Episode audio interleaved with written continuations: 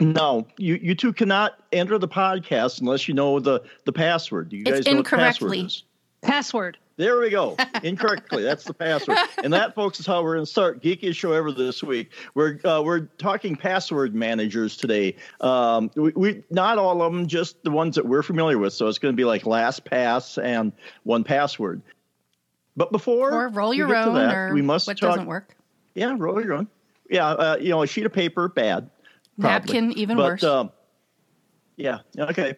Uh, memory, terrible. Uh, but you know, the most important thing before we get to that, we must talk about our weather because you know it's uh, it's in the bylaws of the uh, uh, uh, geekiest show ever that we must we must discuss our weather. Just uh, you know, for no other reason to annoy Mark if he's still listening to us. Um, so I'll, I'll I'll start out. It's uh, I won't quite say fall weather, but it doesn't seem like August either. Shh, shh, shh. Don't mention that word. you. Shh. Shh. Yeah, well, that that mention weather isn't as bad as yeah, that weather isn't as bad as the W word. That sucks. That's true. Um, we'll give you that. this I can live with fall weather, but uh, so our temperatures this week we may get up into the 80s, but otherwise it's going to be like mid to high 70s. Hopefully, no rain for a while. We've had, oh, I suppose, close to three inches in the last week, which for us is uh, weird because that's like our total rainfall for July. Um, so uh, we're green around here, which is just weird. Um, we're mowing grass, and it's and it's like we're mowing grass every not even a week apart. Uh, it's growing that fast, and uh, it, and we're getting so much grass, cl- so many clippings on the lawn now. It's like a silage pile out there. It's just getting bad. So um, that's that's for here. So uh, Melissa, what uh, do I even want to ask? What your weather is? Yeah, yeah, you, hot, you don't want to know. It's it's really bad. hot, hot and dry. It is so bad that my poor kiddo tried to go out, like he attempted to go out and mow the lawn. Like we don't really have much of a lawn, but you know, after we had this pitiful, pitiful monsoon season, like I don't even if I know if I can call season. We barely got anything, so that's probably going to have some pretty bad repercussions for later. I don't want to even think about that. But yeah, needless to say, it's been very dry. But the little bit of rain that we have gotten, you know, everything around here just goes poof. so, you know, it, it just sprinkles a little bit and stuff starts to grow. So, my son tried to go out and mow the lawn, and he practically, he was like literally, I think he was literally suffering from heat exhaustion. I mean, we told him, you know, drink. He put on a hat and covering, you know, he had sun protection on, all that stuff. But it was so stinking hot. Both the kids were out, like weed whacking and stuff.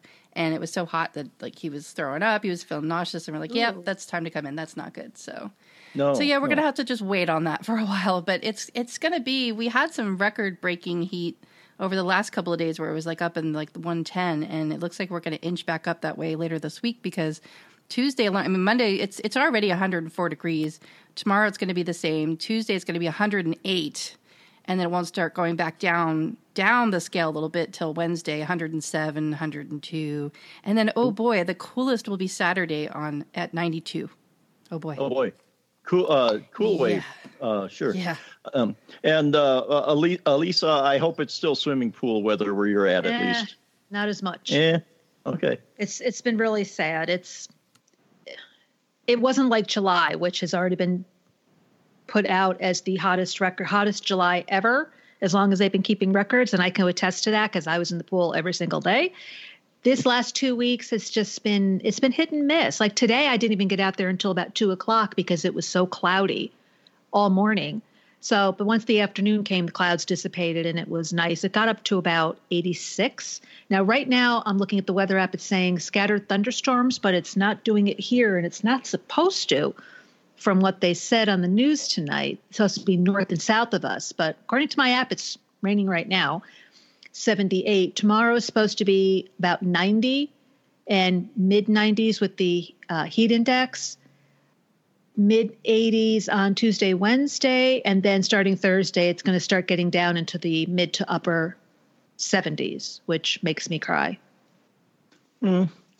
I'm okay with that because uh, school starts uh, Wednesday here, and uh, we got air conditioning now as of about two years ago, so it's not that big a deal. But if you have to go outside and and do stuff, having it a little cool out there to do things is fine. I'm sure the the football players like it being kind of cool. But um, yeah, like I say, for August, um, you know, it's it's weird weather, but you know. I uh, texted a friend of mine the other day and I said to her, I said, good news, bad news. So the good news is in two weeks we go see Peter Frampton. The bad news is hmm. that Does means he it's always September. play in September? No, no, it's Oh, that's the, date of the oh, concert. because You've already hit it there. and you know so it's one of those things where it's you know yay we get to see each other and we're going to a concert together but the bad Sure. news is that means it's september which means you know people start getting their cool pools closed back here for us it's when school starts because uh, around here we go back right after labor day so depending on your school district it's tuesday wednesday or thursday for us it's it was thursday right after Meanwhile, labor we've day been at it for three which weeks already. yeah, which means the fall. I mean, even tonight when my husband and I were having dinner, every time they said something like fall sale going on or whether we just looked at each other and said one, two, three, and flipped the TV the bird. You know? Yeah. And like I say, I'm okay. I'm down with the fall weather. It's just when it goes beyond that because Yes. it's the the cold and the S word that Mhm. uh, really kind of get to me. So, but yeah, I you know I'm trying not to dwell on it too much because yeah, like you say, first comes summer, then comes fall, then comes, mhm. Yeah. and um, yeah, and that's what I'm trying not to dwell on too much. It's it's fine right now. Uh, everything's cool. Uh, so I'm gonna I'm I'm good with that. But uh, but like I said earlier, we're going to do uh, we're going to compare password manage, managers here. Um, I uh, I guess I'm kind of representing the LastPass camp, and you two are going to kind of do 1Password, and we're just going to kind of you know uh, compare features back and forth, what we like, what we don't like. Uh, I've kind of got pricing up here, although from what I can see, I think pricing is comparable more or less uh, between the two. Um, because LastPass now see what is this for is for one person is it 299 a month am i reading that right for for LastPass, that I'm not sure about. For Ye- oh no for, for uh, one, one, password, one password is. I For mean, a I'm single sorry. person, it's Yeah. two ninety nine a month. Yeah. But you have to read the, the fine print. That's when it's billed on an annual basis. Sure. Okay. Fine print. Yeah, as always. Uh, and then for a family, it's about five dollars a month, and I'm guessing again too that's the billed Right, annually. So, so you're looking at thirty five, say thirty six dollars for a single individual per year. For a family, you're looking at close to sixty bucks. It's fifty nine eighty eight as it works out here. Now I don't know about I don't know if they're going to assess tax on it or not because when I went and purchased the standalone, which we'll talk about in a little bit, they did assess tax on it. I did have to pay a tax on it. So I don't know how that's really going to shake out. I mean, of course, that's just the that's the pre-tax dollar. So I don't know what it's really going to shake out. Depends on where you live, and the taxes here are pretty high. So, so it could be significantly more Right. than that. Okay. and the nice and thing then- is with the family plan, you can have extra people for a dollar Yes, more. That's true. Right. Um, okay, now for LastPass, um, for one user, it's free, but I think that's only on like one device.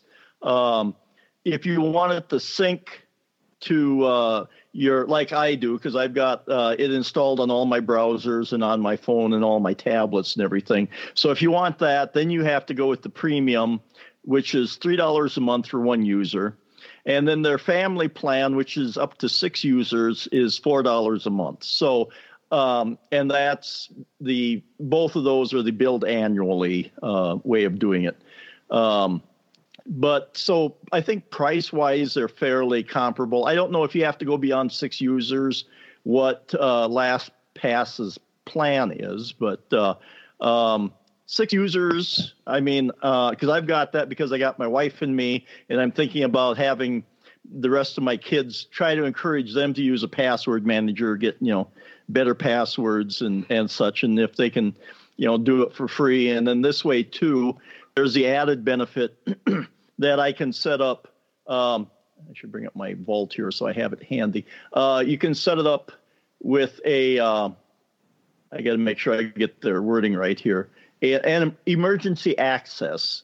So uh, I could have like uh, my son uh, grant him emergency access so that if he has to get in to do take care of stuff, he can.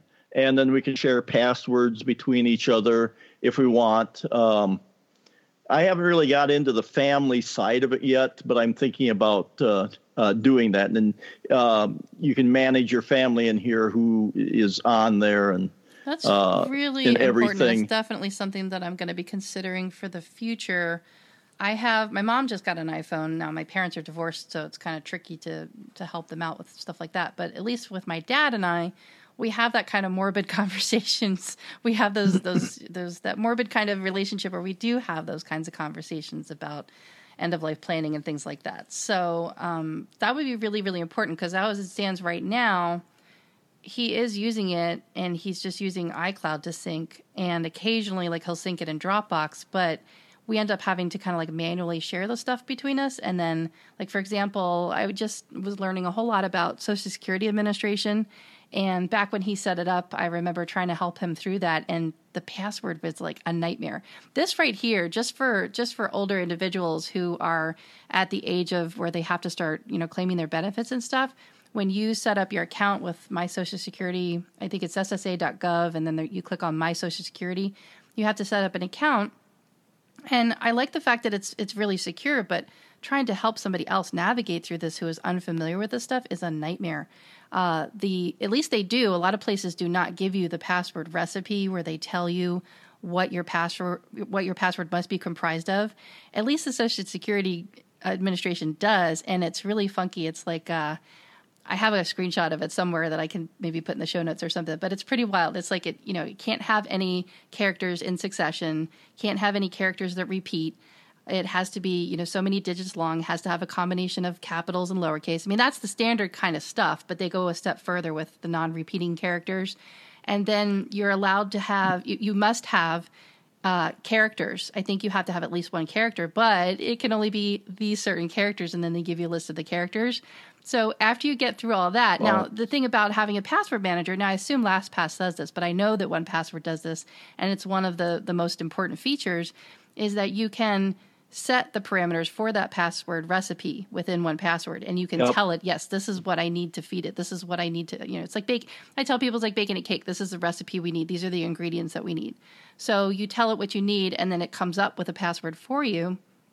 The problem is that it's really tricky trying to teach someone how to how to drag the little sliders. I wish that those sliders maybe gave some kind of tactile feedback or something.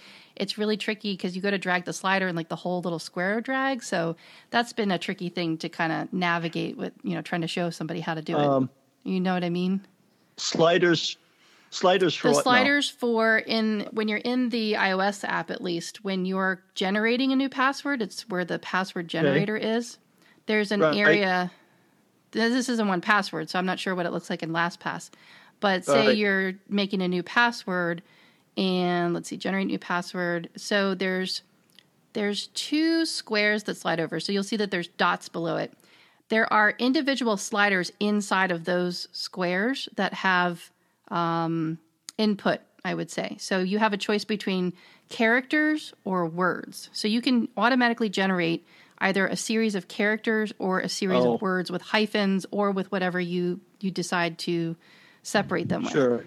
But, okay, so that's what I was asking about because yeah. um, I'm looking at the LastPass, the app on the phone, because mm-hmm. I brought up the one on the computer, and there's one slider, and that's for the length of your password, and then mm-hmm. there's check boxes that you can click on, uh, whether you yeah, want so with a pointing device numbers. and a mouse, yeah. it's probably a little bit easier. But trying to trying to convey, and especially if you're doing it remotely, it's even worse, trying to convey where they're supposed to put their finger on that slider. And if you're working with people with arthritic hands or essential tremors, it gets really interesting. Let me just well, put it that way. Is it is it one of those sliders? Because these here you can tap on. You don't necessarily have to slide them.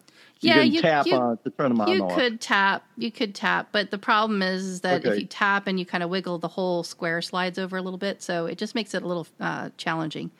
Um, oh. But so you got to go, you know, drill down into all those sliders and figure out, you know, how many, what the length is you want, how many digits you want to have, and how many symbols. And then, then you're stuck with, okay, well, it gave me some symbols, but those are not the symbols that I'm allowed to have. So you could just, what I usually do is just because it's difficult to try to track where the dots are and where within the sequence you place your finger to try to change the the character. I usually just have them delete the character and then add i am talking about special characters like ampersand sure. asterisk i usually just have them add you know look at the list and see what it tells you like this is what is available to you and then say say it's an exclamation point just put an exclamation point on the end of it or as close as you can get you know And then, yeah, so um, after you get through all of that, after you finally generate a good password that that meets their criteria, it expires every 180 days. I was going to say, oh. Ed, I thought that you every six months you need to put a new password into yep. Social yep. Security. So it's you know it's just one of those things where see now again having a password manager for people like us we're like yeah no big deal. I have a password manager. All I have to do is go in my password manager and tell my password manager to generate a new password. Now so you don't have to go through that all. Just change a couple of the characters like on the end of it or something just to make it unique. You know it's going to be a bunch of gobbledygook. Just change a couple on the end and add a new character and then there you go. And the nice thing about it is because you know in a system like that I'm just picking on the Social Security Administration because you know it's it's something that you can pick on like that. That gives you a good example. Uh, because you have to change it so many times, and they say they'll they'll probably keep like some kind of database, or they'll probably know if you use the same password. So 1Password will keep a history of all the previously used passwords that you had used before, so that you know, like, oh, well, did I use that one already? And you can look back through the history. oh, lucky you, Elisa. That looks yeah. pretty. If you hear noise in a little while, we're expecting a major thunderstorm that we weren't expecting an hour ago when we were watching the news. Uh-huh. If we lose Elisa, we'll know where she went. Yeah. oh yeah, my! If, if, if it suddenly goes quiet, we have not muted her. Mother Nature has. Yeah. Uh, Mother Mother Nature has the ultimate there. Um, so the point that I'm making is that password managers are really essential in this day and age for that very reason because of either having to generate a password that is secure enough or being able to change a password that needs to change regularly. Those are two major just intro areas to talk about as far as why you need a one why you need a password manager, whether it's 1Password or, or LastPass pass. It's something better than trying to keep writing stuff down. And, you know, I work with a lot of people and I teach a lot of people password hygiene and I, I see, you know, stuff that they use and it's like they'll they'll make a password that has to do with the thing. So for example, I'll just pick on social security again. Their password might be social security admin um, is awful or you know like they, they'll they'll make some kind of word or sentence or something or they'll just keep adding a word onto it or social security for you you know they'll just they'll make up something that makes sense to them thinking that they'll remember it but it's like we're past that stage people we can't just keep memorizing these things anymore it's it's just it's getting really oh, no. monotonous because I mean, if you were to ask me what any of my passwords are, I couldn't tell you. I have no, no. clue. They're all like, yeah, yeah, me neither. Me neither. Yeah, they're all gobbly. See, one really important reason to use a password manager, whether it's LastPass or 1Password, is software licenses. So as oh, soon yeah. as I get a new piece of software, I immediately make another entry into 1Password with the version number, the key, the license key, the website, who it's licensed to, the email that it was licensed to, all pertinent information. If there was a receipt involved, I put a copy of the receipt in there. And what's great about that is if you ever decide to wipe out your computer, you want to start from mm-hmm. scratch, when you re download all those apps, you've got all your licenses in one spot. Yep, 1Password's like the I, first thing that I install. Yep, I mean, you hear yep. people going, "Well, I went through my email and I couldn't find the email receipt for such and such, you know, mm-hmm. uh, my. Microsoft Office uh, that I purchased, and I couldn't find the license code for it, and I couldn't use it." Well, put everything in 1Password. It's right there. Yep, makes yep. life so well, much and, easier. And same way with. Uh, uh, LastPass. Uh, you can uh, you can keep that stuff. You can keep secure notes in there. Yep. So I keep notes in there because I'm the in charge of our trust for the farm. So I need to have everyone's social security mm-hmm. number mm-hmm. if I for mm-hmm. tax purposes and such. So I have that in there. I have the combination to the safe in there. Um, mm-hmm. uh, so you know we can. I'm not going to memorize the safe combination. That my my I forget what I had for dinner, let alone what the safe combination right. is. So you keep that kind of stuff in there. Uh, any important information uh, that you need to have, uh, the kids' social security number, you know, any of that kind of stuff, and it's all there. And I keep my uh, credit card uh, information in there, which is really nice because, or well except it enables you to spend money. But it's really mm-hmm. nice if you're buying something and you go in there and you can have it autofill your yeah. credit card yeah, information. Even just from a security standpoint, I definitely do that because you know, what if someday you're on a website and there's a keylogger that's installed somehow and they can record your individual keystrokes? If you're just copying and pasting, then I think it makes it a little bit trickier for that. Yeah. Plus, you uh, know, for me, I've got a separate entry for my credit cards, and I have mm-hmm. right on there not just all the numbers, but the bank that issues it, the phone number in mm-hmm. case I have to call them, what my credit limit is. When I, I know, always tell people just to have all that stuff on there because then, if ever your wallet is stolen, mm-hmm. you have all that information at your fingertips, and especially because you can format the yep. field as a telephone number, then you can just tap call and it'll dial the number for you. Oh, here it comes. Uh, Do you hear it? I hear the rain. Yeah. Oh yes. it's okay. Like I said, it wasn't supposed to happen. An hour ago, watched the news. They said it's going to be north. It's going to be south. All of a sudden, it's pouring, and there's going to be thunder. Well, um, the other thing, uh, let's see. Oh, I also have my passports in here. Mm-hmm. You know, everything is in there. Driver's under license. the yep, driver's license under secure notes. I also have like uh, security questions. If mm-hmm. it's something that doesn't fit under a login, I just what I do is, you know, for your security questions, if they say, "What's your mother's maiden name?" and mm-hmm. your mother maiden name is Smith, you don't put Smith. Mm-hmm. I think for one of them, I have aluminum foil. Yeah, exactly. That's the thing that blows mm. people's mind. They're like, they think they have to provide the correct answer. It's like, no, there's no rule saying you have to provide right. the correct answer.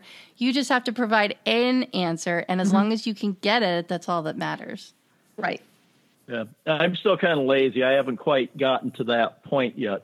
But you know, all this stuff is kind of irrelevant if it's not you know easy to use. Now, I was now does 1Password does that have like browser extensions or how does oh, it deal yeah. with browsers? Yep. Okay. There's um, there's so there's the main so if you're if you're talking about on a computer screen, there's the main app and we just keep that in the dock at the bottom. And then there's what they call 1Password Mini, and that's mm-hmm. a menu bar. I guess you call it a menulet. Yep, it's in the menu that bar. hangs out. And yep. I use that more than anything. And yes. what's great about that is you don't have to open up the whole. You don't have to app, open up the app. You can just use Mini to get to the things. And I'll just keep the things that I use the most frequently in the favorite section. And so all I have to do is just navigate there and then just you know log in. And then there is a, a a browser extension that you can install on the the major browsers. You know, Chrome, Firefox, oh. Safari, all that stuff. Yeah, I okay. have it all on the browser extension, but I never use it like you, Melissa. I use the mm-hmm. the menu bar, you know, because yeah. I'm always buying things online. You know, you go to Amazon or you go to, well, Amazon already has the credit card, but places that don't have your credit card on file, I just click on that, pick the credit card, pay. You know what's great about having something like that is I have stopped, I have cut down on so many of my bookmarks you know how you used to save a lot of mm-hmm. bookmarks yeah. like this like say amazon or places where you go to shop regularly or travel places or any any really any website that you have to log into on a on a frequent basis we used to keep that bookmarked and what would you do you would go to your bookmarks and then you would pick the the website that you want to log into and then you would fill it I don't do that anymore. Now I don't even keep them bookmarked anymore at all. So I've stripped down my bookmarks. I don't have nearly as many as I used to have to keep. And all of those website URLs are now stored in the password manager and I access them from the password manager instead of going to the website directly. And and I'll tell you why that's important too and I I train my seniors on this. A lot of them will just out of habit they will google the website that they're looking for. So let's say they were looking for now here's here's a gotcha. I watched somebody uh, almost get hacked this way. In fact, I think they may have actually. There was a cutesy little um, online greeting card uh, website, and it, it had the name of a woman. Like I, I'm I'm gonna butcher it. I'll just make it up. I I want to say it was like Kathy Lawson or something like that. But they would go and they would look it up, and instead of spelling it, and it wasn't spelled Kathy like C A T H Y, it was like K A T H E E or something like that. And the spammers or the scammers know that people are going to mistype this, so they went and registered the URL. So I watched people go and Google for that, and they go and they click on the very first thing that shows up, which is an ad for that website. And what does it do? It takes them to a site where it tries to trick them into installing a nefarious Flash plugin Mm-hmm. and then that gets them hacked. And I've actually had to rescue somebody who did something similar. It wasn't greeting cards, but it was like a puzzle game that they were playing, and they clicked on something that, that popped up that scared them that said, "Oh, your your computer's infected." And you know, people just fall for this stuff really easily these days. And you know, I feel so ter- like my heart bleeds for these people. You know, like it's not their fault and they get really easily tricked into stuff and even if they don't get tricked into it this is what really frustrates me is they may know that they shouldn't click on that but the way that the pop-ups are designed they're designed in such a way that they end up maybe following the mouse or something and so they end up as a target and they're just simply trying to click to get away from it or to click to close it and they end up clicking it instead by accident. And then they really think that they've been that they've been hooked. Then they really think that they have a virus. So it's really scary and so that's why for anything where people have an account even if it's just a simple uh, place where you purchase greeting cards or, or something online that you log into regularly, even if it's like once a year or something, don't store it in the browser. Don't Google for it. Don't search for it. Just get the correct URL, the one that you know that is secure, that shows you the padlock, the green text, all that, and put that in 1Password in the URL section. And that, that way you're guaranteed that you always go to the safe site. And then on top of that, uh, 1Password has a feature called Watchtower, mm-hmm. and it will notify you when there has been a site that's been compromised. So that's another compelling reason to store the URL right in in the database itself. Mike, does LastPass have something like Watchtower where it will actually watch over things? Um, yeah, let's see. It will. I don't know if, if it'll do that necessarily, but it will pop up and say um, that. Um, your uh, that your password is weak um, or mm. that you should update it. There's a, a, security check in there. And I don't know. Let's mm. see here. Um, we'll let you know if they're compromised. Because there's that. I haven't uh, delved into too much, but there's that um, site where it talks about if you were pwned or not. Right. I don't know that that does that. Now let's see here. Uh, it has the security challenge, and that will. Come on. No, here we go. Uh, security. Oh, where to go here? Security challenge. Okay, yeah. Uh, What's a security? And it will go through and test your uh, password, uh, your passwords, and see if they're you know complex enough. Yeah, if oh, they haven't uh-huh. been changed in a while. Yeah, I don't know that it monitors uh, websites for any possible um, uh, problems like that. Uh, um, Whoa. And Yeah, I just got up and closed the window. yeah. Okay. Yeah. So does um, LastPass do something like, um, say, you go to uh, you go to Google.com, and for some reason you spelled it wrong, and it does it come up with like a warning telling you that you're not no. at the site you think you are? Because last um, 1Password will do that. If you yeah, think no. you're at you think you're at you know uh, website A, but really it's fake, it'll let you know so that you don't put in your password no, it doesn't. It has uh, doesn't have a feature like that. Um, like I said, I think from the security standpoint, it'll do kind of an audit of your your passwords. Uh, and like I say, make sure that they're you know complex and safe, and uh, you have uh, that they're getting old. You need to redo it, but I think that's about the extent. I don't know that it actively checks. Uh, I have never had it actively check websites like that and pop up any uh, warnings like that. So I guess that's the difference between the two. That that offers 1Password uh, offers you um, false uh, website names or however you want to put it, or fishy or you know uh, if they're not secure. Mm-hmm.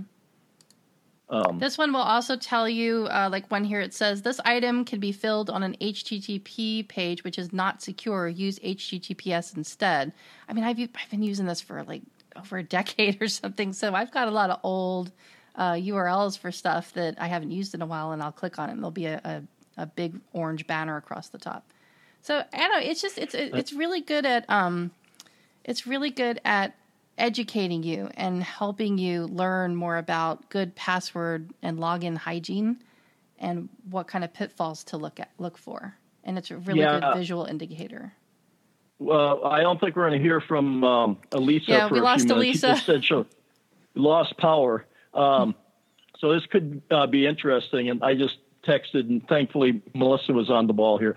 Some idiot forgot to press the record button when we started talking. So oh, I'm going to have to get that copy of the uh, Yep, uh, recording from you when we're done. Thank you. Uh, save my stupid butt. But speaking of saving stupid butts, um, I'm assuming uh, 1Password has some sort of uh, two-factor authentication. It, it does. It is so cool where you can use a QR code. Okay, that's different. So, um, so tell me what your version, what your version of, of two-factor authentication means. Like, give me an example of a place where you've logged in. Uh, well, what it'll do is uh, when you log into your password manager, uh, it won't be. Oh, you could probably enable it. I don't think I do because it would be kind of annoying. Um, I got to stop and think now. There, you can find uh, there is some phone control for um, uh, websites because I think for like my bank and credit card sites, the most important ones, I think I have it. Um, what do I have it do? Maybe it's two factor. What it'll do is you install an authenticator app on your phone, and it doesn't have to be LastPasses. Uh, I wonder if I can bring that up now.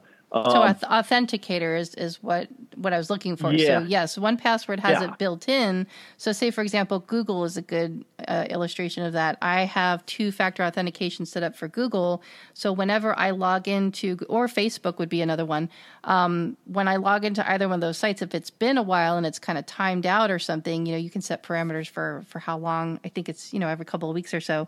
If you have to log in, it'll ask you for a verification code right there in that entry for 1Password. If you've set it up previously, and and the the website will give you a way to do that with a QR code, and I'll talk about that in a second Okay. too. Um, it Sure. used to be that you had to set it up with the, with your phone and use the camera on your phone to scan the QR code. And what that would do is then give you the area where it will automatically every 30 seconds it will generate a new two-factor authentication verification code. And Okay. this So- new version of 1Password 7, you can now do that on the computer screen. It'll give you an area within the database entry where you can click a button and it'll it'll give you like a camera on screen that you click and it snaps that QR code and sets up that two-factor authentication for you. It is the coolest thing. Okay. Uh, see what um, LastPass does is uh, you have a separate app. Last you can well there's several ways you can do it. There's a LastPass authenticator, uh, or you could use Google Authenticator or Microsoft uh, Toopher, Duo uh, Transakt. There's a few here, um, and what you do is when you go to open it, there will be this uh, like say you log into your password manager it will say uh, your it, thing will come up on your phone. So your phone is your authenticating device. So the uh, authenticator app will pop up you open it up and say you know something's logging in press ok to uh, to uh, authentic, authenticate the login from wherever you're logging in. Or if that won't work, it'll also give you a code that you can type in. Um, like, say, if you're using a public computer and you don't want anything stored on there, you can just type in this code. Uh, you know, it's a temporary code that'll expire, but it will let you uh, log in and check things. And like I say, it, um, you've got uh, several that you can choose from. Uh, if you use a lot of uh, like Google authenticating, uh, you could have it do it for you too. But uh, I use the LastPass because that one is. I think Google. What you'd have to do is you'd have to type in a uh, uh, the numbers. At least with the LastPass authenticator, it pops up. You just press the OK button, and you're you're in like Flynn. And it puts it Um, in there for you. Yeah. Yeah, it just says you know you've been authenticated, and you know, um, and I was going to try and look here and see what kind of granularity um, you have for a site. Okay, advanced settings. So yeah, you can require a password reprompt, uh, or you can auto log in, or you can uh, disable autofill. So yeah, and maybe for like you say, the your clientele, you could maybe have it do the autofill. So when they log into or go to a site, the uh, stuff will automatically, you know, Yeah. um, be filled in, and they don't have to, you know, because like on LastPass, um, in your your username and your password field, there'll be a little square there, and you'll click on it. Now, like in the case for me, where I have several Google accounts, you click on it, and a uh, drop down menu will pop up. Which account do you want to log into? And then it will automatically log in the uh, username and the password for the specific um, account. Yep, so that's that kind of handy. Yep, it's very handy.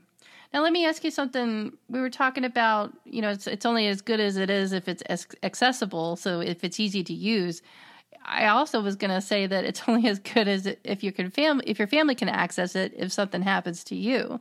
So what do you have something set up where if you have a stroke or something happens where you can't get at that information, does a does a spouse or one of your kids have access to it then? Well, with Are you using that feature? I haven't yet. I just uh, today I started um, I went through. I because we're doing this today, I actually went through and got rid of some old passwords that was in there. So I started the act of you know cleaning it up, getting it set up. And um, since I have the family plan, um, I want to get my kids set up on it, encourage them to use password managers um, because it Do won't. any of them now use it? Who else in the family uses something? Um, well, they all have phones. I don't know what all. Now, my son, you know, is in IT. I don't know how he manages his passwords. Uh, and I have my daughter and her boyfriend because we have up to six. So I figure I might as well let them all have their own. But if you if I get them set up in there, I can grant emergency access. Uh, and like I say, I haven't got that set up yet.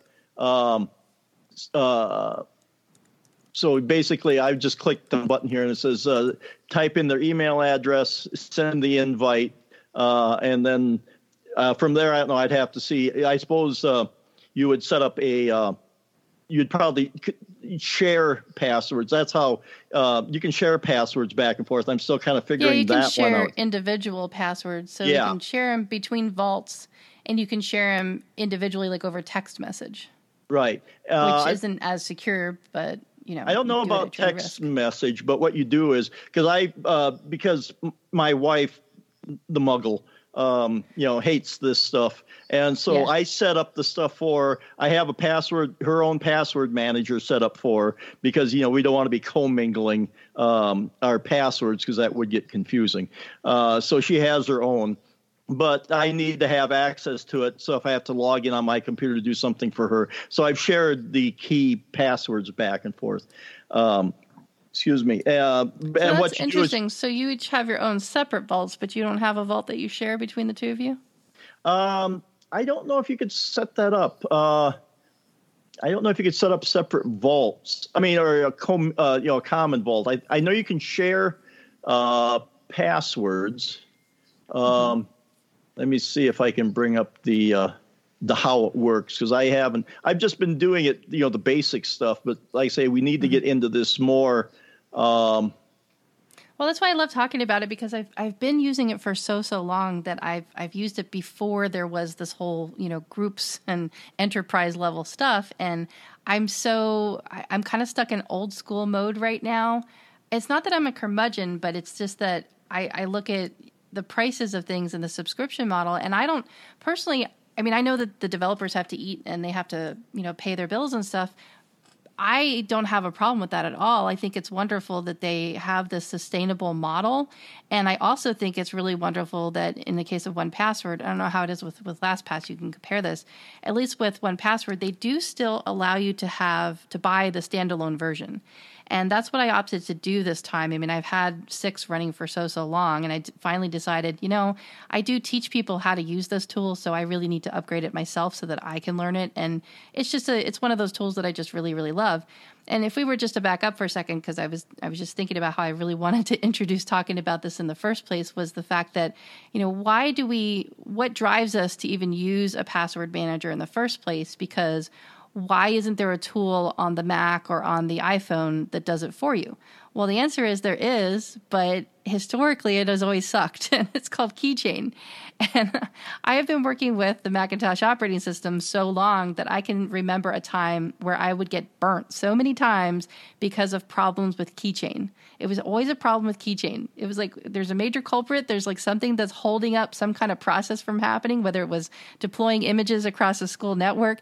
What's the problem? Oh, it's a stupid keychain that has to be unlocked, or some keychain that didn't fail or didn't authenticate, or something would just foobar it. And so keychain has just always notoriously left a bad taste in my mouth. And it's always one of those things where mm mm mm mm no there's got to be a better way. I do not i will pay for a third party tool that does a better job than what this does.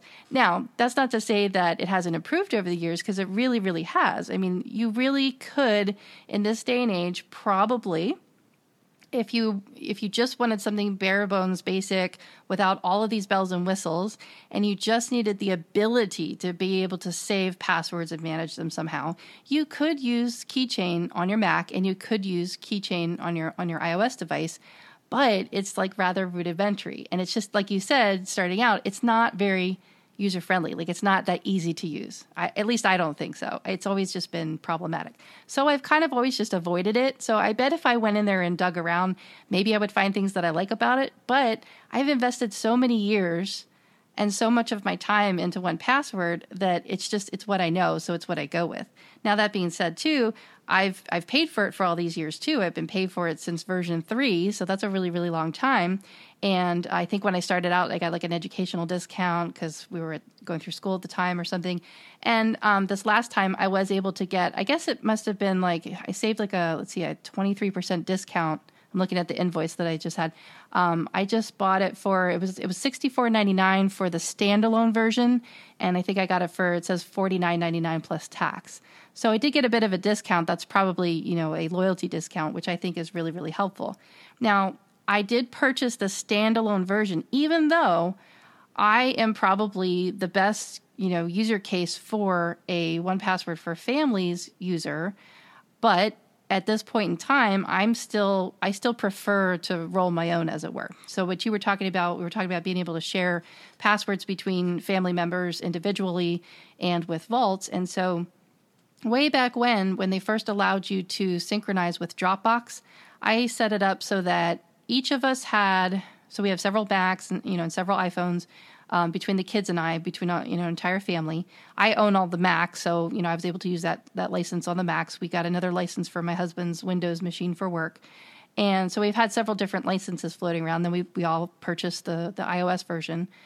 And what we have done is we've kind of hooked everything together through Dropbox. So we have I always I always say and I do this with contacts as well.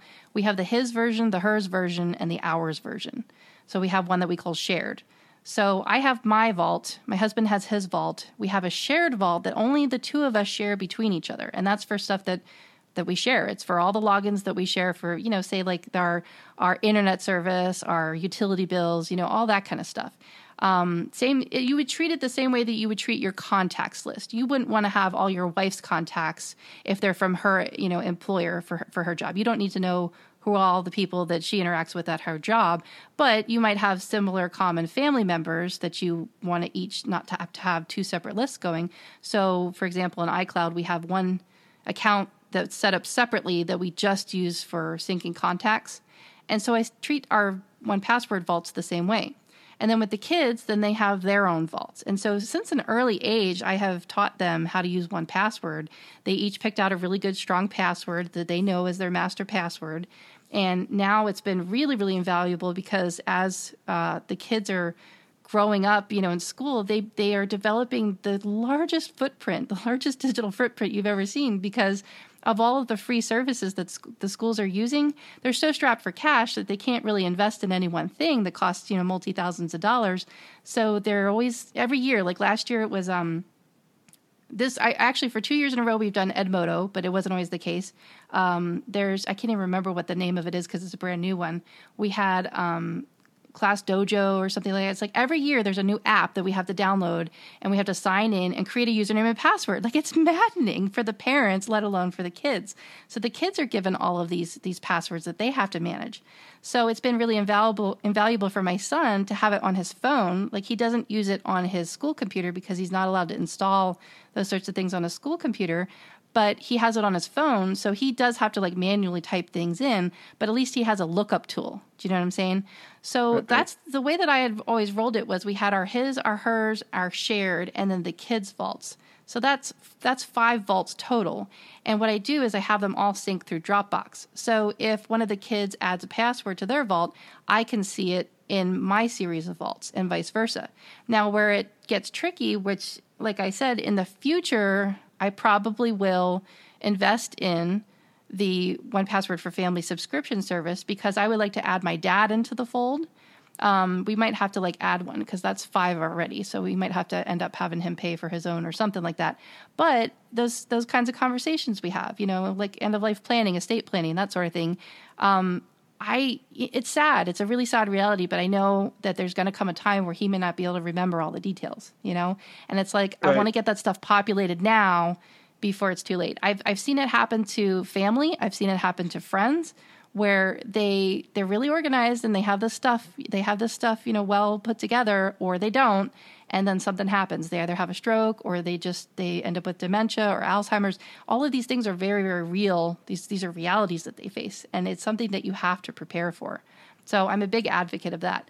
So it's one of those things that that weighs on my mind heavily about like you know we really need to do this, but I've been rolling my own for so long and I've right. been really, really strict about the spending. The thing that bothers me is like, I don't mind that they charge for it. I think that they should. I think that makes it sustainable. It's just that at this point in time with my family's finances, it's one of those things where I can't keep paying for subscription services like it just it adds up and right. what saddens me is like when things get really tight if there's like uh, it it just sucks. It's it's the way it's the way of the world right now, and especially in America with healthcare, we are like one emergency visit away from going bankrupt at, at any time. You know what I mean? Like that's just how that's just how it is. And so when it comes to having to afford a monthly sub- subscription fee, even if it's you know billed yearly, that's still that's one of the first things that ends up on the chopping block one you know those those fees that that build up. It's like okay well now we, all of a sudden we have you know one of these kids went to the emergency room or something. Now all of a sudden we have all these bills to pay on top of the bills that we're still paying. Like what can we cut? And that's going to be the first thing that gets cut. And i don't want to cut that. You know what i mean? So it's got to be something and of course it's not that i don't value it. I i value it immensely. But if you give me an alternative where it's something where i can i'm willing to do the work to roll it my own and and pay less money, like still be able to support the developers because I, I purchased the the standalone license, which you know I still want to be able to contribute somehow, but to not have to be able to afford that every single year, year over year over year, I'm still willing to do the work. At this point, I am still willing to dig into you know use the elbow grease that I have to use to be able to make it work. I know that that's not sustainable though. That's why I'm I'm still considering it and I, am looking ahead to the future doing it because I know that there's I read the forums, I read you know the the support requests and stuff.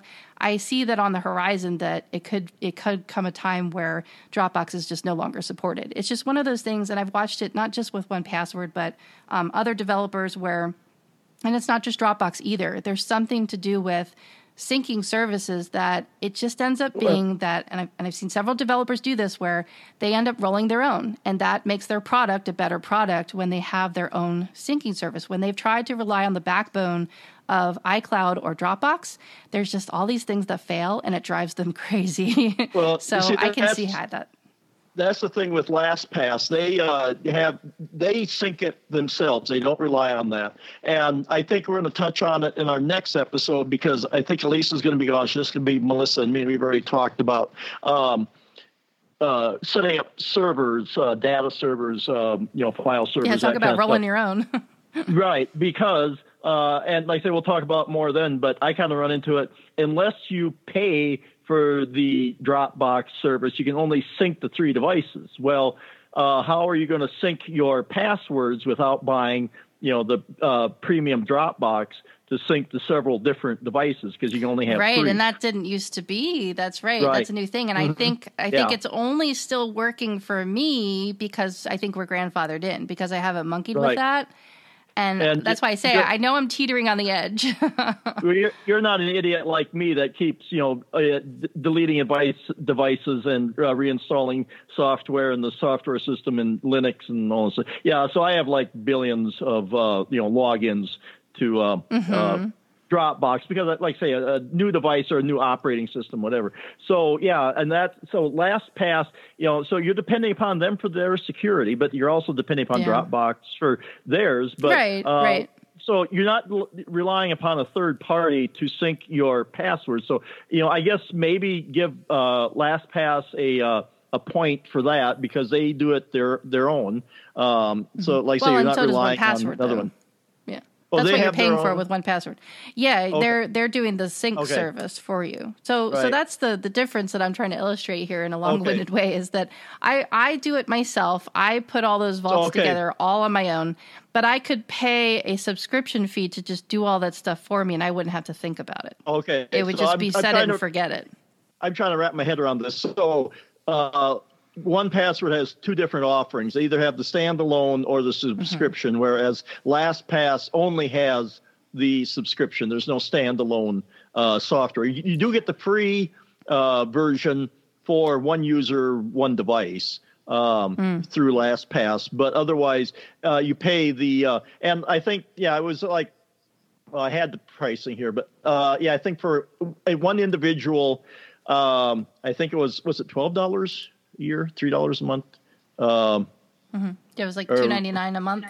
Yeah, so uh, yeah, math uh, that'd be thirty six dollars a year. Yeah, it, it, did go up because I think mm-hmm. it used to be just twelve dollars, and you could sync it with all your devices. But I think we did things, and the price went up. That twelve dollars a year, that wasn't. Uh, you know, that I thought that was good, but even at um, yeah, three dollars uh, it'd be $36 yeah that's you know that's still not bad for security it's, no and, it's still not bad for yeah for you have to put a value on it though. You have sure. to really value it. And that's and that's it, the thing that really frustrates me with people is like they don't value their security. They just they have this attitude that oh, I'm not important. I don't work for the CIA. I don't have any secrets. Nobody can get at my stuff as long as they can't get at my money. They can't get at my money. It doesn't matter. It's like you don't understand. They can get at some piece of you. They can get at your money. Like, uh I just yeah. it, why people don't value their security. Now, I'm not. I'm not saying I don't value my security. That's why I still want to roll my own. I'm saying I value uh, being able to afford things. And, you know, there's going to come a time where push comes to shove, and I will pay more for this. But for right now, I do value my security a lot, and I do pay for this, and I and I do pay attention to it, and I'm very critical of it as well. It's it's really really that important to me, and it's something that I that I teach everybody else that I come into contact with as, as well because it's so important. I'm always trying to sell, you know, my friends, like not trying to sell them like, you know, like Avon or something, but I'm always trying to sell them on the idea that you really should use a password manager. Like when they complain about not being able to log into things or they forgot it or they had to reset it or whatever, it's like, why don't you use a password manager? And they just, oh, they roll their eyes at me. I think, oh, okay. well, yeah. And for, for the more technical person, I uh, had to, uh, uh, I was looking this up while you were talking for you know roll your own. Uh, I think, and I don't know much about it. I've heard it in passing, but uh, there is KeePass, K E E K E E E Pass, um, and I think that you can set up your own. Uh, you know, store your own, um, sync your own. I don't know exactly how it works, but I do remember that. So there is some mm-hmm. options out there. It's a uh, a free open source, lightweight, and easy to use per- password manager. So there is something like that out there. Um, yeah, and there and again, are those you know, things out there, and they're they're world they're worth taking a look at. But the problem is, is like something like this. It goes back to value again. Why wouldn't you go with one of the big two? You know, why would you right. want to trust in something that's over open source that I don't know, like how is it supported? How is it how what if it goes belly up? What if people just, you know, stop supporting it because the other two main competitors are are so large it's like you know why bother? I, I, look at the money trail i look at the the business model. How is it sustainable? How is this company going to stay afloat? Are they going to be there for you? How well, are they going to support it? You know are they going to update it? They're going to patch it? It's free it, you know it's open source so everybody contributes to it. So um, mm-hmm. i you know i don't know i imagine there's a company behind it but uh, uh, you know, like I say it's a community effort, and they always say that. Well, I mean, I've heard people say that uh, you know, open source is everyone's in there, everyone's testing it, and they're always looking mm-hmm. for vulnerabilities. When uh, you're trusting LastPass and 1Password. Mm-hmm. To test their own software and find the bugs. With open source, you have everyone out there testing it. If they find a problem, they can submit it and it can get updated. Uh, so potentially, um, I'm not saying this is absolutely true, but potentially your security might be better on an open source project because you have everyone testing it and submitting uh, the data that they find to be included. Uh, you have mm-hmm. more product testers and more ways of fixing it. So potentially it could be, you know, safer. And you know, as far as the business model goes, I'm not entirely sure, you know, how how you know uh, a lot of these open source companies do it, but I mean they have uh, you know made it make it work one way or another. But uh, mm-hmm. but you know that is a possibility. Like say if you do want to roll your own, um, you can you can do it that way. And while uh, I was looking here, um, LastPass doesn't have you know it's probably terminology here doesn't have vaults. It has shared folders. Uh, so mm-hmm, you can mm-hmm. share a folder, and you know that would be something we'd have to sit down and and figure out. And uh, you and you can organize your uh, your passwords into folders. So uh, mm-hmm. I mean, I've got them. Uh, um, I've got just a general well, I've got a whole bunch of none that I should probably move someplace and uh, organize. Um, but I have for like my bank, my credit cards. Um, I have different folders for that for like music services. Um, so you can. Uh, okay, yeah. So I've got accounts. What else do I have here? Uh, so they I take got- it probably as thanks. categories, right? It's Yeah, broken out cate- into categories of types categories. of logins. Yeah, or yeah. Um, Mm-hmm. So in 1Password, they're called categories and tags. So Yeah. in 1Password, there's a log. There's there's several different categories. I won't read them all, but there's Sure. logins, secure notes, credit cards, identities, Well, bank can- accounts, You can make your um, own email accounts, driver's license, social security, software licenses, like Elisa mentioned. Uh, Sure. The big one for me is wireless routers. Do you have a wireless routers category? Um, a few. I've got mine on here, and I probably should put my son's in here, and I think my sister's is in here. But I mean, is there a dedicated category that has you Well- that walks you through what fields to fill out? uh oh, let's see here. So now. in 1Password, they have dedicated categories, and so it's a populated database in and of itself that has fields that you fill out, and so it walks you through the different things that you need to enter Uh, for Wi-Fi. You know, the network name, like what it's called, that sort of thing. Uh, I see. Now I'm looking. I'm switching back and forth between the app and the uh, the computer uh, here. Mm-hmm. The, the Vault on the computer. Now, when you do, um, um, so if you go to create a note, yeah. So you hit a note, and it'll ask you, yeah, is it generic bank credit? Is it a database driver's license? It's got about yeah. uh, uh, 15, uh, 18. So what type of database entry is it going to be? right. so Health 1Password has that, and then- messenger. And then for your folders, 1Password has what's called tags. So for example, Sure. I have a tab or a tag rather, a tag that's devoted to banking or paying bills. So it's all of the things that I'd have to log into for say utilities, water, that sort of thing. Anything that can be paid online is under that that tag. I have a dad tag, so anything that's Sure. related to my dad that I've helped him out with, um, Well, those sorts of things. when you- Software. when you open up the LastPass app here, uh, across the bottom it'll say Vault Security and Settings.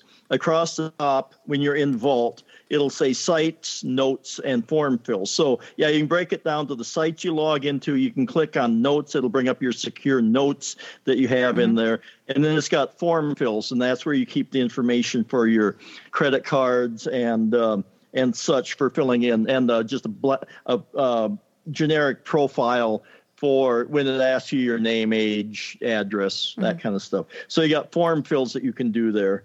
Um, and Before then I forget yeah, to mention it, um, there is we were talking about you know being able to constantly check it for bugs and things like that. There is a section in the 1Password Mac OS app uh, called Updates in the back, and you can, if you want to. I'm not recommending this for for those of faint heart, but you can check the box that includes beta builds, and so you can be a beta tester for the team. So Yeah. there's lots and lots of people that are beta testing it, and I can tell that just from you know reading the support forums. Um, anytime you have a question, you go in there. It's usually there's somebody answering it. But people are constantly supporting things to the bug reports to the forum, so it's got a lot of support behind it there. So that's something Right. that I, I think is really valuable. Yeah, and like I say, I need to dig into this more because I've just been, you know, kind of lazy. But uh, and I had, like I said, since we were going to talk about it today, I d- dug in there and started organizing a little bit and and just deleting a bunch because uh, I would create a, a server at home here and I'd log into it and I'd save the stuff. Well, I destroyed the server a long time ago, um, but the login stuff is still there. So I went through and deleted that and some. I can't imagine the number of sites that have was defunct. Um, no longer exist. So I went and deleted them. Um, Mm-hmm. I think I had Delicious in there, the bookmarking site. I Yeah. think that's it. Uh, Yeah. So there was some of those. I, I like to still try to log in, like just to make sure. Like I can't. Oh, I did. Like to me, when you just delete something, that's like the equivalent of like cutting up your credit card, but then not contacting the credit card issuer. it's like I have to go log in and make sure that it doesn't work first before I delete it. oh yeah, but that's yeah, what I was doing with all of these. But uh, um, yeah, I'll tell you some- the, the Wi-Fi, the, just the Wi-Fi catalog, catalog or not catalog, the category alone for Wi-Fi, um, for it's called wireless routers. I have 81 things in there right now because uh, as a field as a field technician, I go to people's homes and I go to businesses and I go to all these places where I need to be able to store the Wi-Fi network and the the key to log on to it.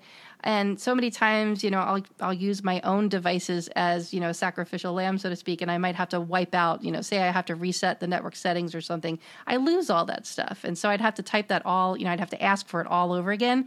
And you know how some people's Wi-Fi router passwords are like, you know, 48 characters or something like that, and you'll be there all day just trying to type those in again. So that alone there is just really worth it. I mean, there's there's so many individual portions of the the app itself that are just worth its weight in gold that I, I think are just amazing. Does uh does so you said LastPass has categories, so if if you had something like that, you could just go right to the wireless routers yeah. or the Wi-Fi category and just tap on it and see all the listing of all the the routers that you connect to. Yeah, I've got that the, off on the side here when you're in the vault. Uh, and again, I didn't. Uh, I'd have to look at the app here.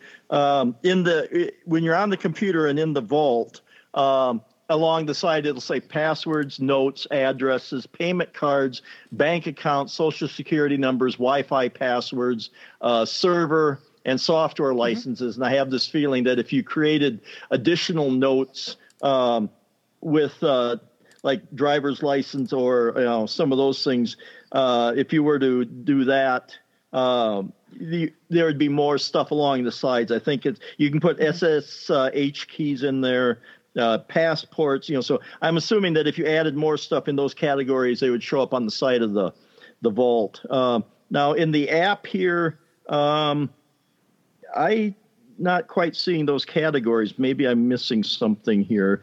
Uh, you you can search for it, so if you know what you're looking for, you just oh yeah, I use a search in. all the time, and it's nice and fast. Yeah, that's um, how I get to most things. There's just I have I have too many thousands of things in there that I just do a search for it. Okay, so this is okay.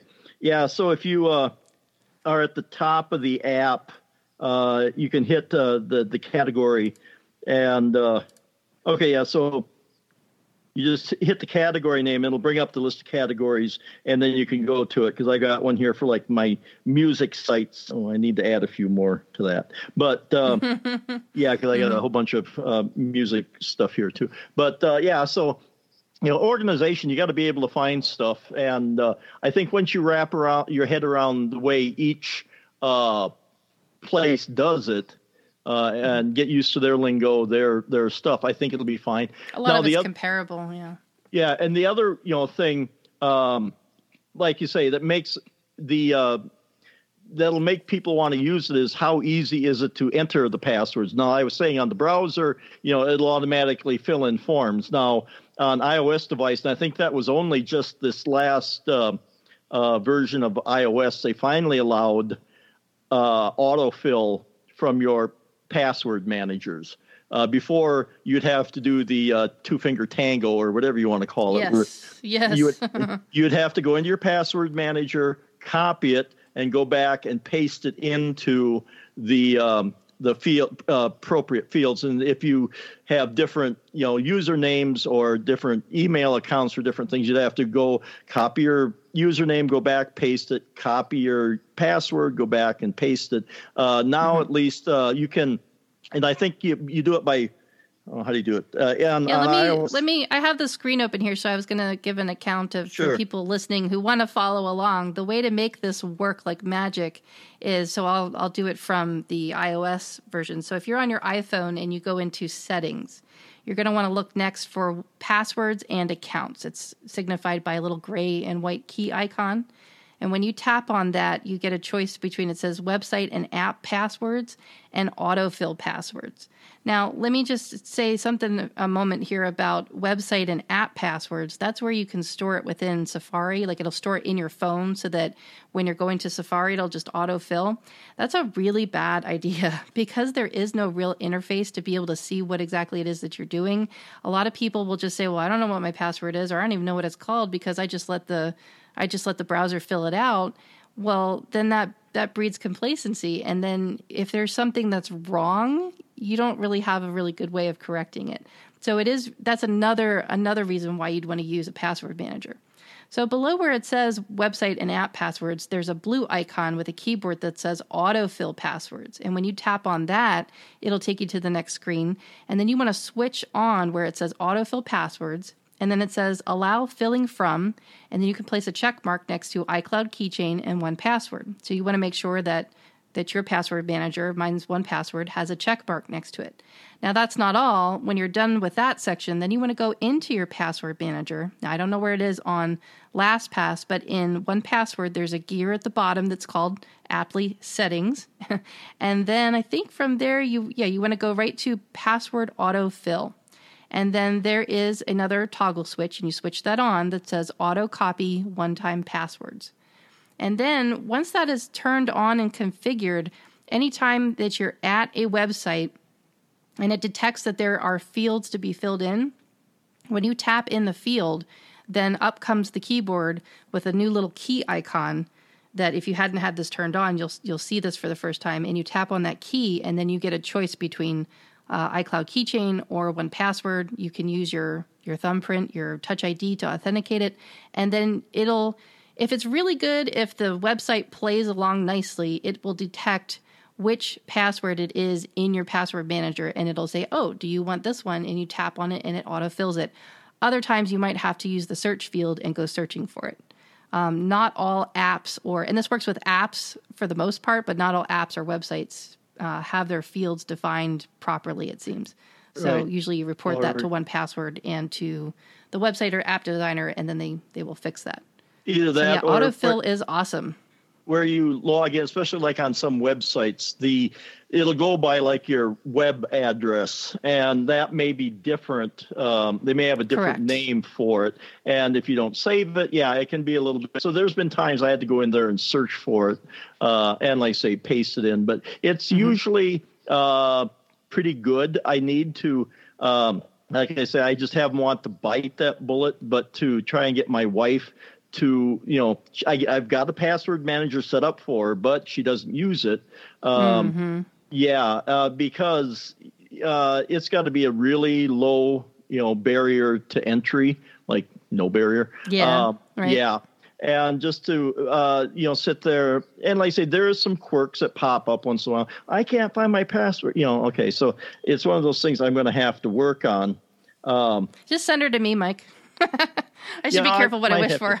uh, you maybe should. Um, but uh, yeah, but, you know, I think if we got it set up, and she doesn't use that much, and like I say, I set it up for, and as long as it auto logs in, uh, you know, we're fine. Um, or mm-hmm. you know, uh, using uh, thumbprint or fingerprint to uh, for security, so that um, you know you have to at least authenticate with your fingerprint to get in.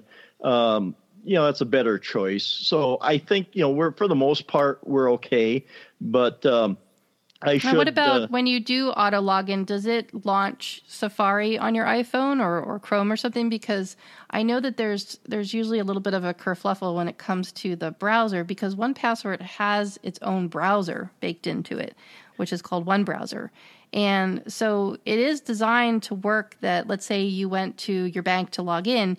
If you just tapped the URL, it would autofill for you, right? But it would open it up in its own one browser. And sometimes banks and medical sites are coded in such a way that they don't even right. though you can tell it in the settings, hey, could you masquerade as Safari on an iPhone? Because like I really want to be able to use this website. And sometimes the bank website, they're like, eh, no, well, no, I sorry, think... you have to use an actual Safari web browser. And so then I have to teach people, no, don't just tap it, don't just tap it. You have to long press on it, and then you oh. can open it up in Safari, and then it will force it into the browser. So that's a little bit of a gotcha there. Yeah, I think LastPass used to have a I remember it used to have its own browser, but I think now they have a setting. You go in there and you set your default browser. So um, I can have it either be DuckDuckGo, Google Chrome, Opera Mini, or Safari because that's the uh, uh, browsers I have installed on here. And I just installed mm-hmm. the Cake browser. Apparently, it doesn't support that one, which is fine. Mm-hmm. Um, but you got four choices for what you can use for your default browser. And like once upon a time, and I don't see it in here anymore. Um, yeah, it's called a user agent in 1Password. You can go to the 1Password browser and you can select a user agent. And by default, I guess it's probably 1Password, but you can choose between Safari iPhone, Safari iPad, Safari Mac, Chrome, or Firefox. But again, I think it's a user agent, and, and maybe somebody can clarify it for me. But it it seems like it's acting as though it's I don't know. Maybe I'm just not understanding user agent. Why wouldn't it right. say you know what browser you want to actually use? Yeah, because um, yeah, like I say, on the uh, mobile app here, it'll ask you which one, and I think on the with the on the computer, it'll be whatever your default uh, uh, browser is on there. But um, mm-hmm. and I think they must have taken that out because they probably got tired of supporting the browser, and you could just as well have it go to Chrome or Safari or one of mm-hmm. the other ones there rather than screw around. And that gives them more uh, leverage to uh, work on the product itself, not try to maintain a, a, a browser. Um, yeah, yeah, I'll tell you another reason why I really want. Uh, I just want 1Password to go directly to Safari without passing Go. I'll tell you why because my kiddo uh, has found a little way to hack screen time. uh, he, I put screen time on his device because he's a teenager now, and uh, he figured out that well, mommy won't won't put a, a limit on 1Password because mommy always wants me to be able to use my password manager because I'm a I'm a good kid and so I didn't. I didn't put a limit on it. Well, I found out that here he was spending time when he shouldn't have been researching, quote unquote, researching and looking things up on the internet, but he was using the 1Password browser even if it was you know the safari agent he was still using that browser and so that is not affected by screen time so ah. even though i had you know set a i had set a time limit you know i still want him to be able to use it but I don't want him to be able to use it, you know, when he's not supposed to be using it. and so I put a screen time limit on. A lot of this stuff was experimentation too, because his mom's a geek, and I wanted to see well, what happens if I put sure. this limit on it. oh boy, he lets me know because I'm right. raising a little a little hacker here ethical hacker, I hope. but yeah, he let me know. He's like, "Mom, so I found this. Uh, I I was found this way to exploit this." He, so he told me about it. I didn't find out by accident. he told me what he was doing, and I was like, you know, he just wanted to stick the screws to me, like, "You can't do anything about it." well, I can give you a 10, 10 minute limit on it throughout the day, and hope that you get all your passwords opened up in, in ten minutes throughout the day. I don't know, but uh, yeah, yeah, so. Okay. Gotcha. sure. Well, I think from what I can tell here, you know, it sounds like LastPass and OnePass are pretty similar in a lot of respects. Yeah. Um, yeah. Uh, 1Password, like you know what you were doing, you have the option of uh, you know doing your own syncing your own passwords. Um, for now, for now, for now, and you know, and so it's uh, what so for the standalone stuff, what is it? You say roughly sixty dollars or so to buy yeah, the program. so for I'll just use myself as an example. Your mileage is going to vary depending on what state you live in, but I ended up paying for the standalone version for the Mac. It was forty nine ninety nine and plus tax. So what did it come to? Doesn't tell me. Uh, doesn't tell me the total. Oh, fifty four twenty nine. So, you know, 50 bucks. Now, this will probably last me a good year. I mean, and that's what you're going to end up paying. So I'll, I'll end up paying more. I'll end up paying closer to $60 for an entire year's worth of services and, and, all the support and everything that comes with it, which I think is phenomenal. It's really, really great. Um, I just want, you know, this is this is kind of my last hurrah. I wanted to do it this one last year and, and see how far I can get with it because this is for me is a is a savings you know, it might be a couple of bucks, but it's a couple of bucks, you know. So that's what I ended up paying um, for the year. Now I've already paid the the standalone version uh, fee for 1Password on the iOS devices. And that's interesting. So you can get that for free. You can install 1Password for free on your iOS device and the only limitations is that you're only allowed to like you don't get special categories and things like that it's just it's just a stripped down version of it so you can still test it out and put it through its paces. And in fact a lot of my clients i will just have them i'll, I'll teach them. That's one of the things that they want to learn about is password managing and um, being able to install apps and things like that. So i use 1Password as an example for teaching them about using the app store. You know that'll be like the first app that we download together when they want to learn about that.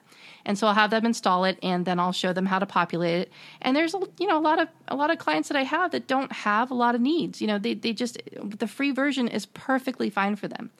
And so it's like nine ninety nine. I want to say it's like ten dollars, and it's a one time fee. The only time you'll ever pay anything ever again is if they really do like a big overhaul. Then they'll probably want you to upgrade.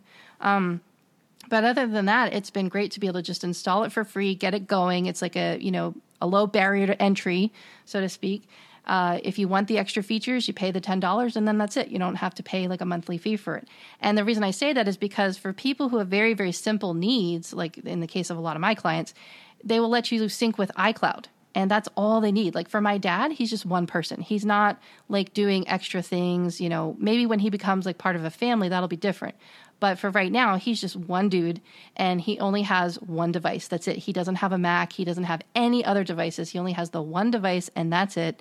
So for him, I just had him buy the $10 version and then he can just use iCloud and it syncs it syncs his passwords. So if ever his phone goes for a swim in the river, I can he can get a new phone and all of that stuff will be, you know, it'll be logged into his iCloud, it'll find it and it'll just re-download it. And I've done that many many times with different clients and different family members and friends helping them out trying to get their devices, you know, renewed again. It's it's easy like that.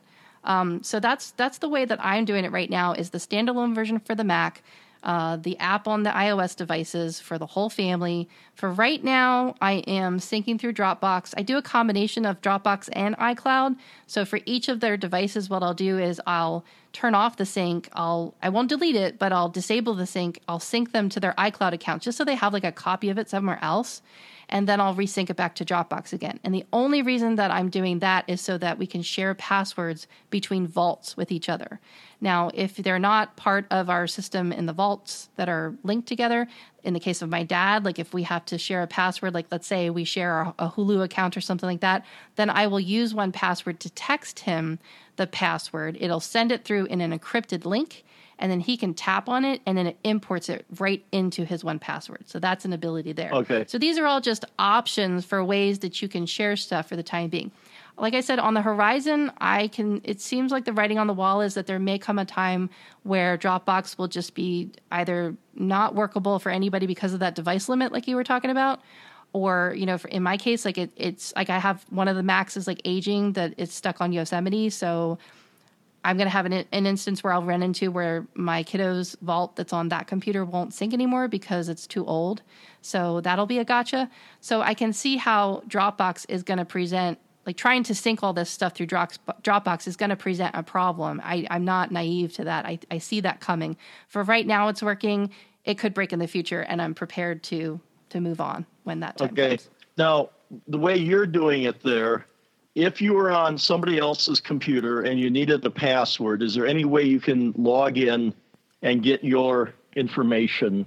Uh, that's a great question. So if so that's that is a feature that I will have once I upgrade or not even upgrade but like a, do a lateral move to the subscription service. Okay. That is a feature of the subscription service. So there again, that is not a perk that I currently am able to take part right. in because I just purchased the standalone version, but I don't have that need right now. And right. there have been times like when I was volunteering at the school, I had to log in on school computers with my personal account, like to get at my Google Drive and things like that. And um, it was a pain in the it was a pain in the ass to have to like whip out my phone, open it up, you know, authenticate, you know, but it it was a pain for that time and that time is now over. You know it's like i needed it on a sure. temporary basis. At the time i wasn't willing to pay all this extra money for that feature because it just didn't it wasn't a need that i had at the time. So okay. that is a perk that you get along with it. Now i have um, a question though for you. We i wanted to go back because we're kind of talking we're, we're comparing apples to apples here and we're kind of talking about the differences and the similarities. Talk to me again a little bit more about lastpass's um, uh, auditing features. Like for example, in in 1Password, it's called Watchtower. That's a section in the app called Watchtower, and under there there are several components. One is called compromised websites.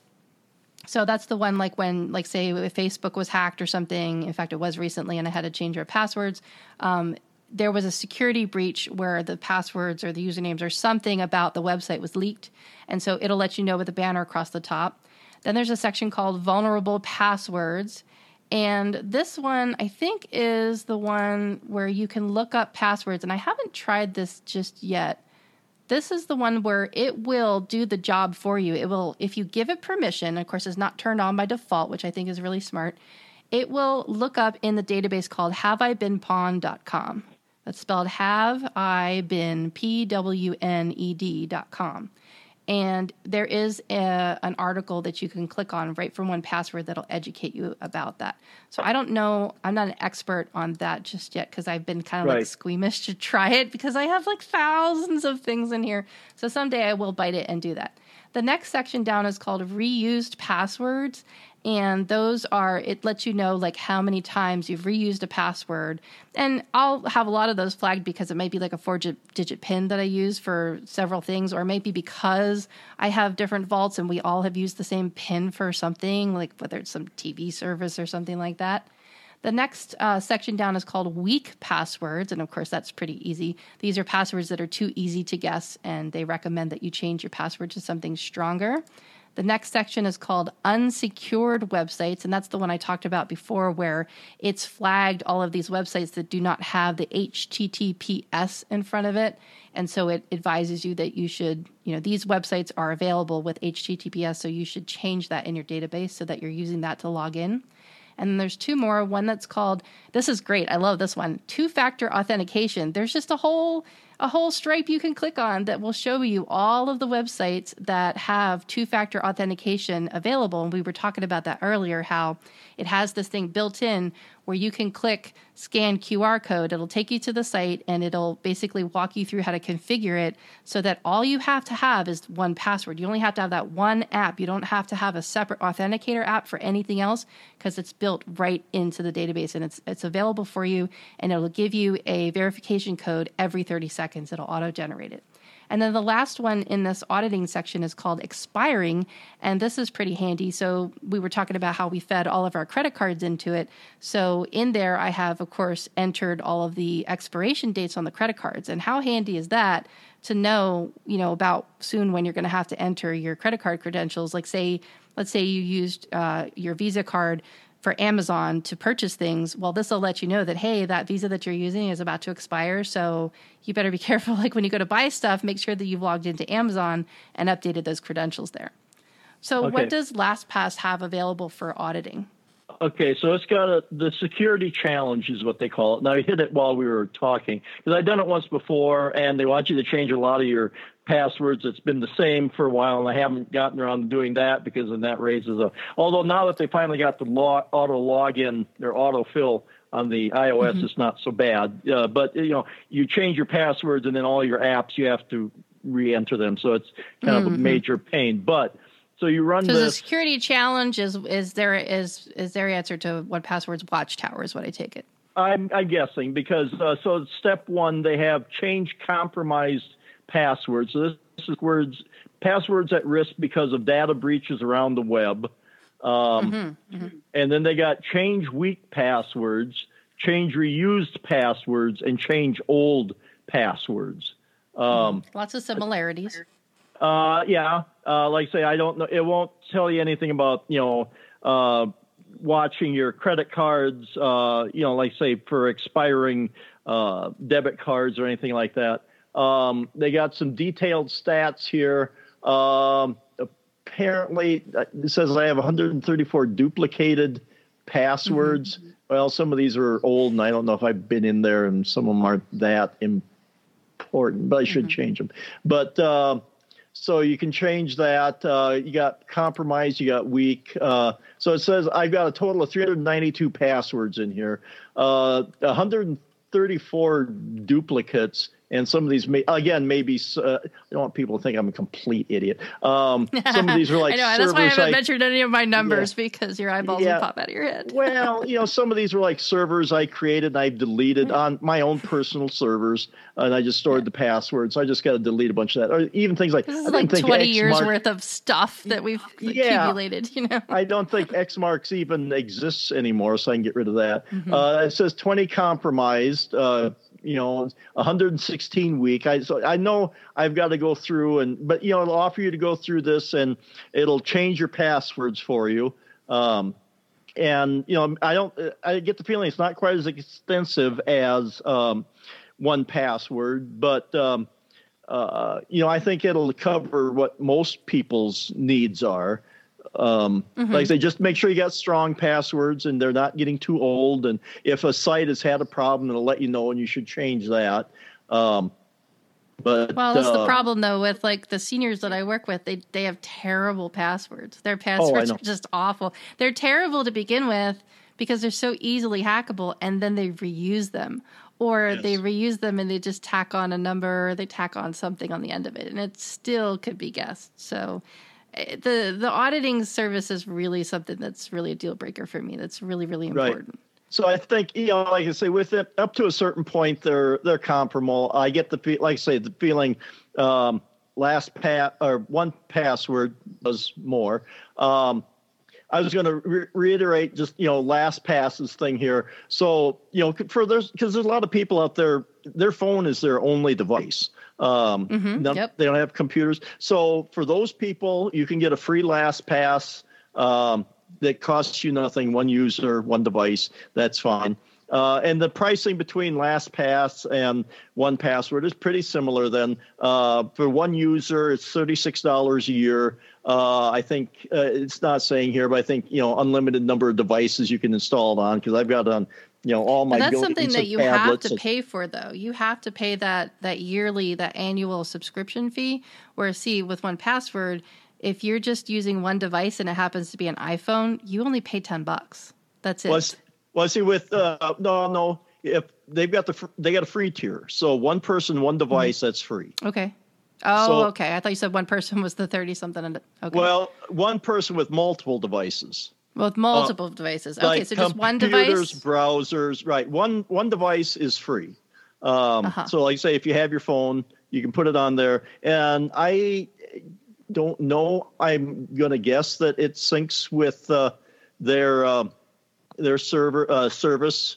Uh, I don't know. I, I can't say so that. that yeah, sure. that'd be the good show. question to ask. Because what is the syncing like? And, and if it's not, so we I guess we should clarify syncing versus backing up, because you know, if you have one well, device, you're, you're not, not, needing to sync into anything. You just need a backup Back of it, it in case something happens to that one device. It just so happens that, you know, in the case of like us using iCloud, it it backs it up and it synchronizes it.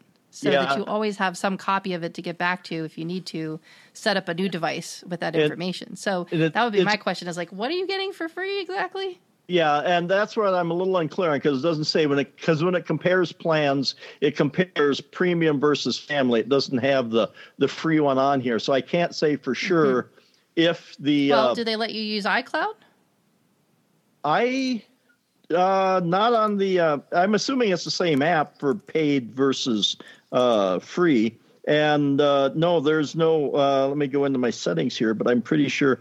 Um, yeah, see if there's a sync setting. Uh, I don't see one. Uh, privacy, help and support, advanced autofill actions, security. Um,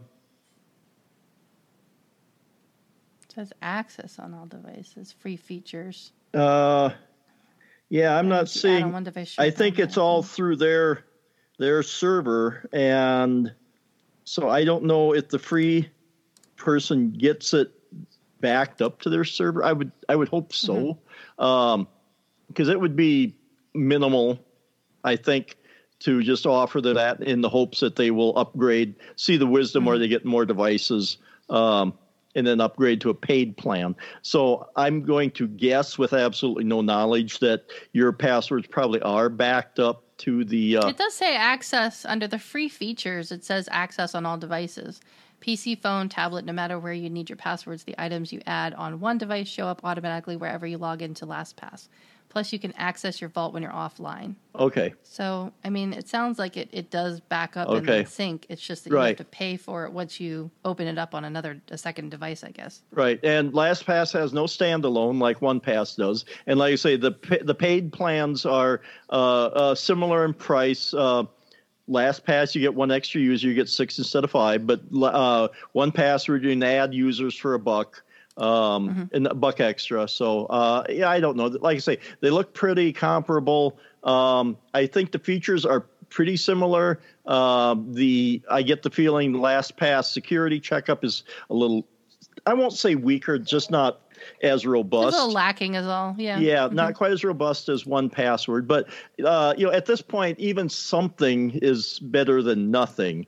Uh, even mm-hmm. if you go the free version on your phone, um, and just uh, so you have your passwords there, and you know, because we were joking, but it's not really a joke. And for a while there, before I had a password manager, yes, I was writing my passwords down um, on a piece of paper, and some people mm-hmm. still do that. And I go, "Oh, good lord!" Oh yeah, some people still keep it like in a spreadsheet or something. Yeah. it's like, well, if that spreadsheet gets hacked, right? Just what PSA, whatever you do, if if you do use a password manager, it you ha- you must use a master password of some sort. It, it's a password that that unlocks your vault when your Touch ID isn't available, and usually the way it works with 1Password is if you know you might be using your touch id or your face id to unlock it all the time and you might start to forget what your master password is.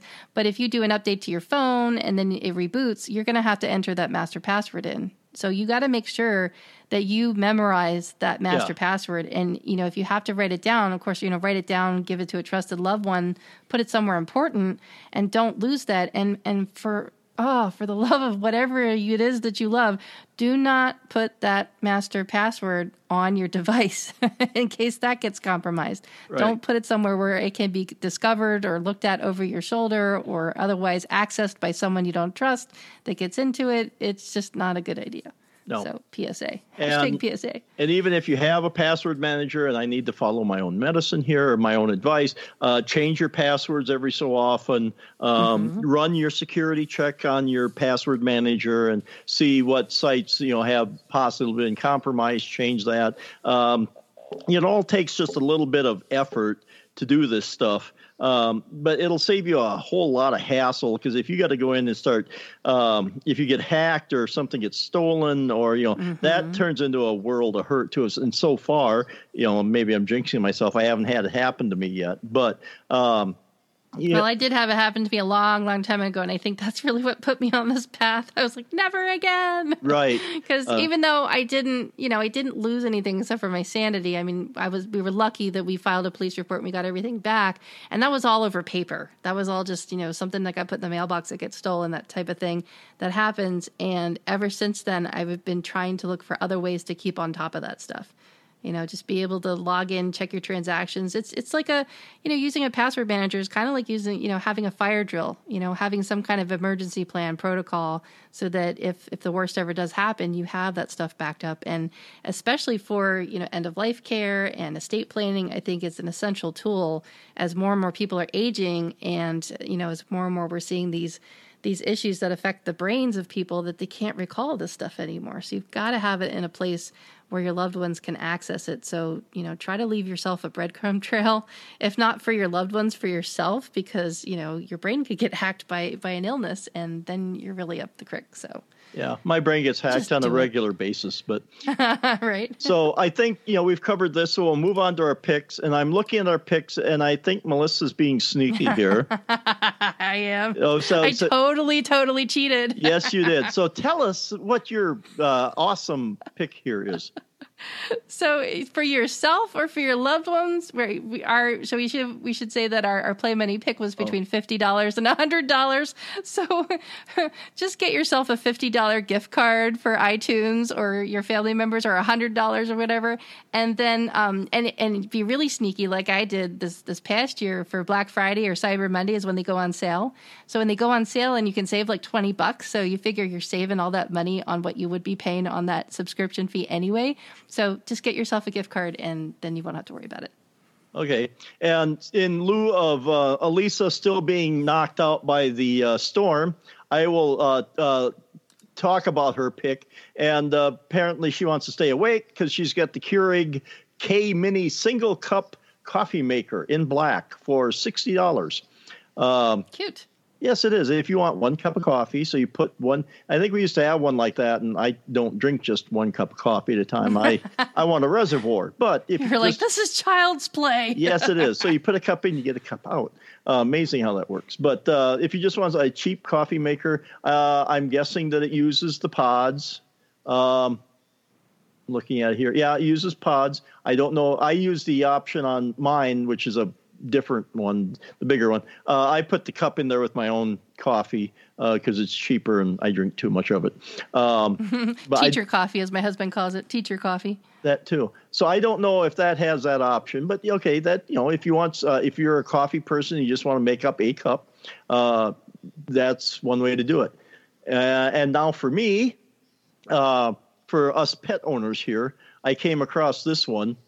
It's a they call it the Wicked Bone Smart Bone. Uh, oh, it's, oh, no. it's a it's a toy for your dog. It comes in at ninety nine dollars, um, and it comes with an app on your phone. Uh, it looks so, like it's as big as my dog, though.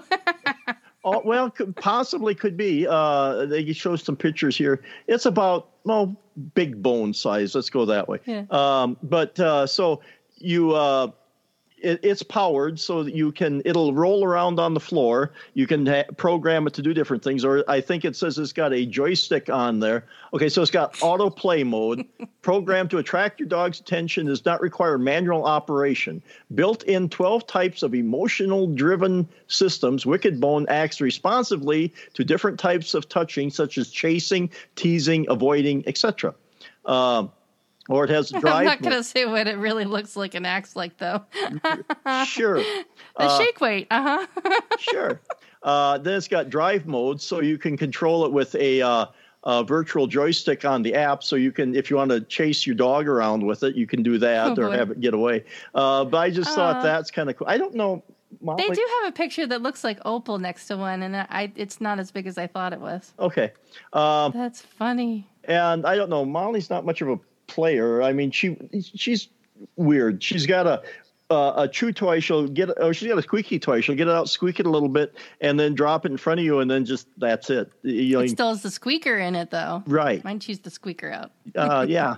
So, but I thought maybe your dog would appreciate uh, yeah chasing something like that around. And it's got uh, little tires on the end of the bone that you can take off and oh, wash them it, up. Oh, that's funny. Ah. So you clean them up so they don't. Uh, you're not, and they got different colored wheels. I guess you can put on there too. Oh, I uh, saw that too. But uh, I just thought, you know, for us pet owners, I thought it was kind of a weird and different thing. I, the cat might like this. Uh, yeah, really. The cat likes chasing things. Uh, our cat's a little psychotic. We give him these little uh, tinfoil scrunchies and oh no. And yeah, oh he loves those things. He'll bat them around, but then he'll bat them under something, and then he'll lay there and try to get them out with his paw. And he'll drive us crazy, or else he Scrunchy, thinks bye. Either that, or he thinks he's batted it under something, and we'll lay there and try to get. And we try to tell him it's not under there. Doesn't get it. Our cat is not all that smart, but uh, so yeah, we've talked about password. We talked about the weather. We talked about password managers. We talked about uh, annoying our pets um, and spending pet money managers. on gift cards. Pet, pet managers. Hmm. Uh, yeah. Interesting. I don't know if I'm ready for that yet. But uh, I think uh, on that note, we're going to wrap this uh, uh, wrap up this episode aside. A wrong podcast.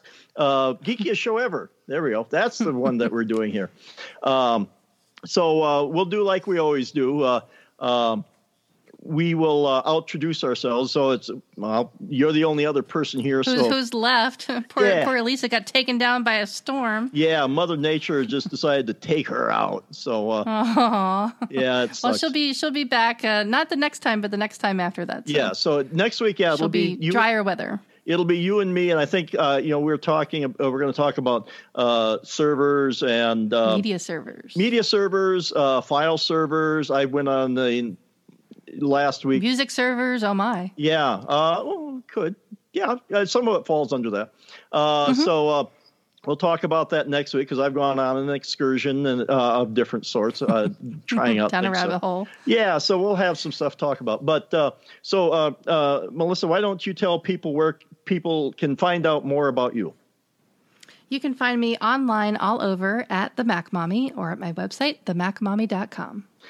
And if you want to find out more about me, uh, you can follow me on Twitter at DSC Chipman. I have my about.me page at about.me slash Mike McPeek. That's M C P E E K. Um, If you want to find out more about the show, head over to geekiestshowever.com. Reviews and comments on iTunes are always welcome, and we thank everyone who does that. Uh, we hope you've enjoyed this show as much as we have, and don't forget between now and next week to hug a geek.